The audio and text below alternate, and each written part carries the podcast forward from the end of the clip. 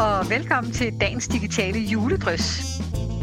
December 2019 har 17 arbejdsdage, og hver dag kan du starte dagen med drys. Tænk læring digitalt, det er en podcast om mod, metoder og værktøjer, når du udvikler digitalt undervisningsmateriale. Og vi vil gerne både tale om undervisning som motiverende og effektiv og individualiseret, og om hvordan digital understøttet undervisning kan inspirere dine deltagere, det kan være elever, studerende eller kursister, inspirere dem til at navigere i og erobre et fagligt område. Jeg hedder Charlotte, og jeg har en Ph.D. og arbejder med at udvikle innovative pædagogiske processer med teknologi i Digital and Creative Learning Lab. Og jeg hedder Malene, og jeg har 20 års erfaring med uddannelse og læring, og jeg arbejder med læring i digitale fællesskaber i Crowdbrain. Men øh, følg med her på kanalen. Vi håber på, at der er noget, du kan bruge.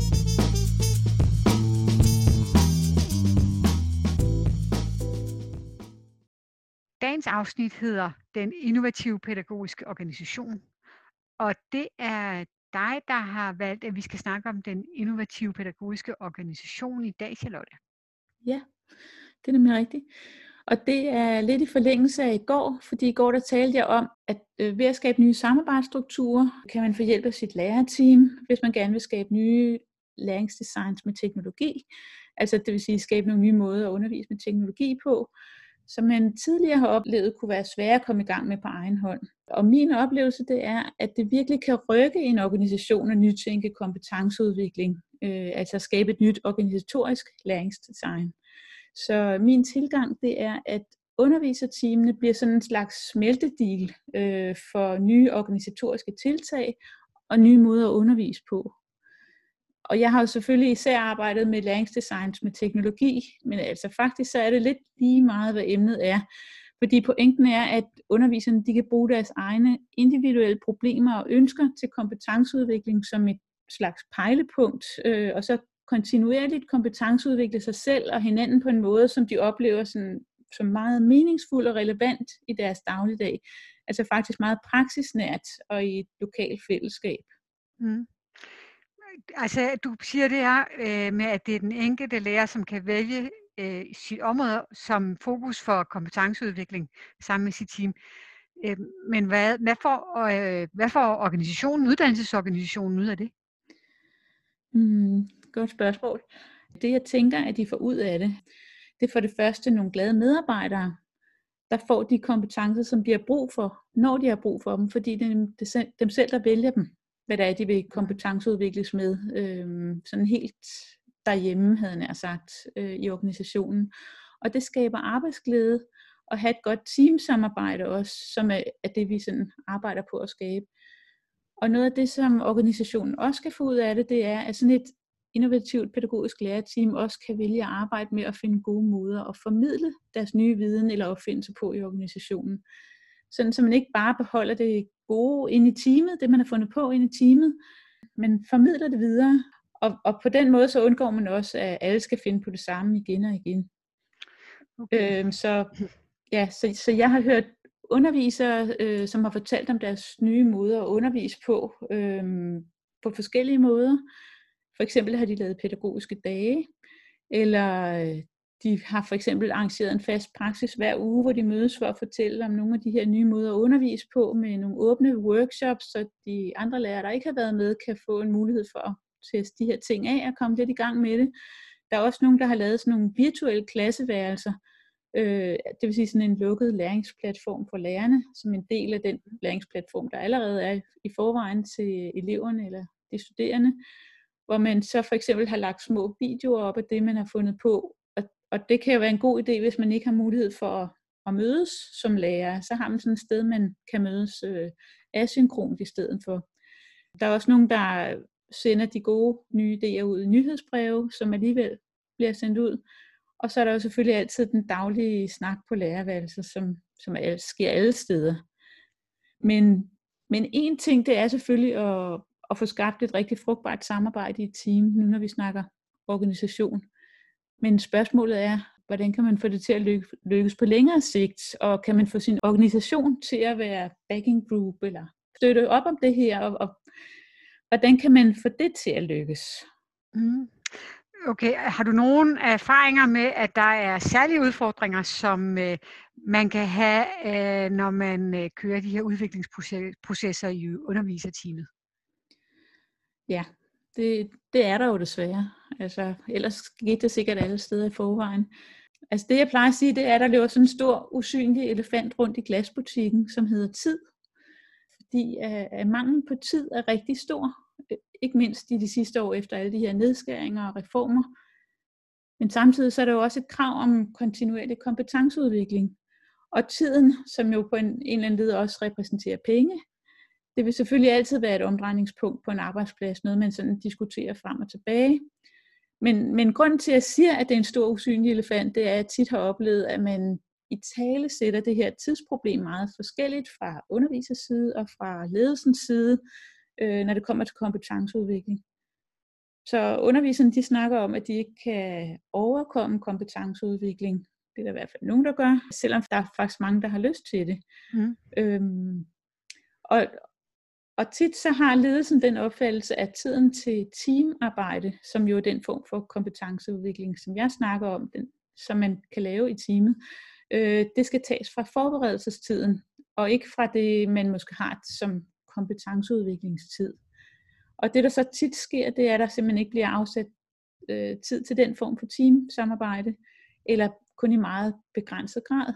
Øh, og, og det hænger selvfølgelig sammen med det økonomiske råderum, altså som er en, øh, en præmis. Og, og det man måske også lige skal huske, det er i virkeligheden, så svarer det her med, at øh, teamarbejdet, det bliver, at, at ledelsen opfatter teamarbejdet som en del af forberedelsestiden, det hænger på en måde også meget godt sammen med, hvad forskningen siger, at teamsamarbejde som regel går med. Øhm, for det går tit med undervisningsplanlægning, som jo er forberedelse. Og det går også med at være social. Det er ligesom de to ting, der sådan øh, er fremtrædende ifølge forskningen.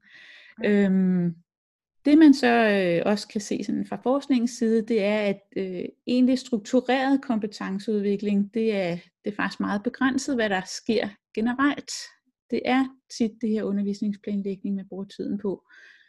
Og det er jo det, er jo det her strukturerede kompetenceudvikling, øh, den form for professionel læringsfællesskab, som jeg har oplevet, kan være rigtig forandrende på den gode måde. Men det kan altså være svært at få sat tid af til det, så det, det kan være et problem. Så det du siger, det er faktisk, at der både forskning peger på det, og det er egentlig også dine erfaringer, at det her tid på en eller anden måde er et issue i hvert fald. Men ja. øh, hvordan kan organisationen eller ledelsen så støtte kompetenceudvikling i teams, hvis de gerne vil have, at øh, der kommer sådan nogle innovative teams i gang? Ja, altså det, det er i hvert fald noget af det, jeg har har kunne se i min Ph.D., hvad, hvad der kan gøre det på en eller anden led. Fordi øh, i virkeligheden så skal sådan nogle innovative pædagogiske teams vandes ligesom en blomst mm. i organisationen. Så de skal have jord og vand og sol. Mm. øh, det vil sige, at de skal have nogle ressourcer. Mm. Og, og noget af det, ledelsen øh, kan være behjælpelig med, det er at skemalægge sådan nogle øh, teammøder for de her innovative pædagogiske teams fra årets start der skal være tid til det, og, og der skal vi hjælp til at koordinere det. Nogle gange så kan sådan noget falde på, at det er svært at mødes simpelthen. Så det kan ledelsen hjælpe med. Øh, en anden ting, ledelsen kan gøre, det er at vise sin interesse. Øh, og, og hvordan gør man det? Altså, det gør man ved at spørge ind.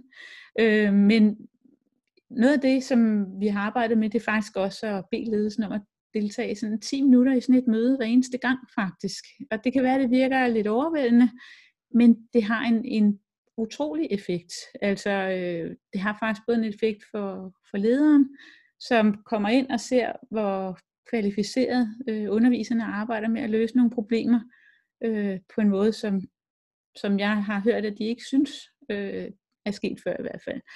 Og øh, underviserne er også faktisk utrolig glade for, at ledelsen interesserer sig for det, og kan have en dialog omkring de her ting, de har gang i.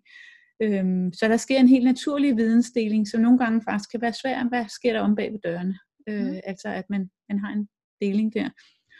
Og så øh, en, en tredje ting, det er, at øh, der kommer nogle nye idéer ud af det her. Der kommer nogle nye øh, idéer til, hvordan man kan undervise læringsdesign, men der kommer også nogle idéer til, hvordan kan vi gøre øh, vores øh, organisation anderledes? Hvad, er der et eller andet, der skal rykkes rundt på her? Og der skal også fra ledelsens side være sådan en eller anden struktur eller strategi parat, så de idéer, der kommer, de får sådan en hurtig gang ind i organisationen og bliver implementeret. Og, og det kan selvfølgelig godt være lidt provokerende for nogle ledere, at det måske er nogle andre, der begynder at, at komme med idéer for, implementeret mm. tiltag. Men øh, på den anden side, så er lærerne jo, de, eller underviserne, de er professionelle. Altså de er jo virkelig professionelle på det område, de varetager, og de ved, hvad der skal til. Så øh, som regel er det utrolig gode idéer. Og så sidst, øh, men ikke mindst, så øh, for alle de sådan ligesom oplever, at hvis der bliver sat tid af til den her form for kompetenceudvikling, så skal man måske også forventningsafstemme, sådan så ledelsen og underviserne skal snakke sammen om, hvad skal resultatet være af de her teammøder. Øh, for eksempel, så kan man vælge at holde halvårlige teamudviklingsmøder mellem ledelse og team, hvor man bliver enige om, hvad vil I udvikle her i det her team, eller altså, hvad for nogle problemer vil I prøve at løse, eller hvad for noget kompetenceudvikling vil I gerne i gang med i det næste halve år i det her team. Og så kan man mødes igen efter et halvt år, og så er man kommet videre, så man virkelig rykket sig. Det er i hvert fald det, som jeg har set ske. Så det jeg lidt har hørt i det her afsnit, Charlotte, hvor du har talt meget om organisation, det er også at gøre organisationen klar til at håndtere noget af det, der kommer ud af det her arbejde i de her pædagogiske teams. Er det rigtigt forstået? Ja, Jeps. ja, ja. ja. Godt. Jamen, øh, spørgsmålet til i dag, det lyder sådan her. Når du kigger på din organisation, hvordan er strategien for kompetenceudvikling, det organisatoriske læringsdesign, og hvor stor en del af kompetenceudviklingen foregår på undervisernes eget initiativ i underviserteamet?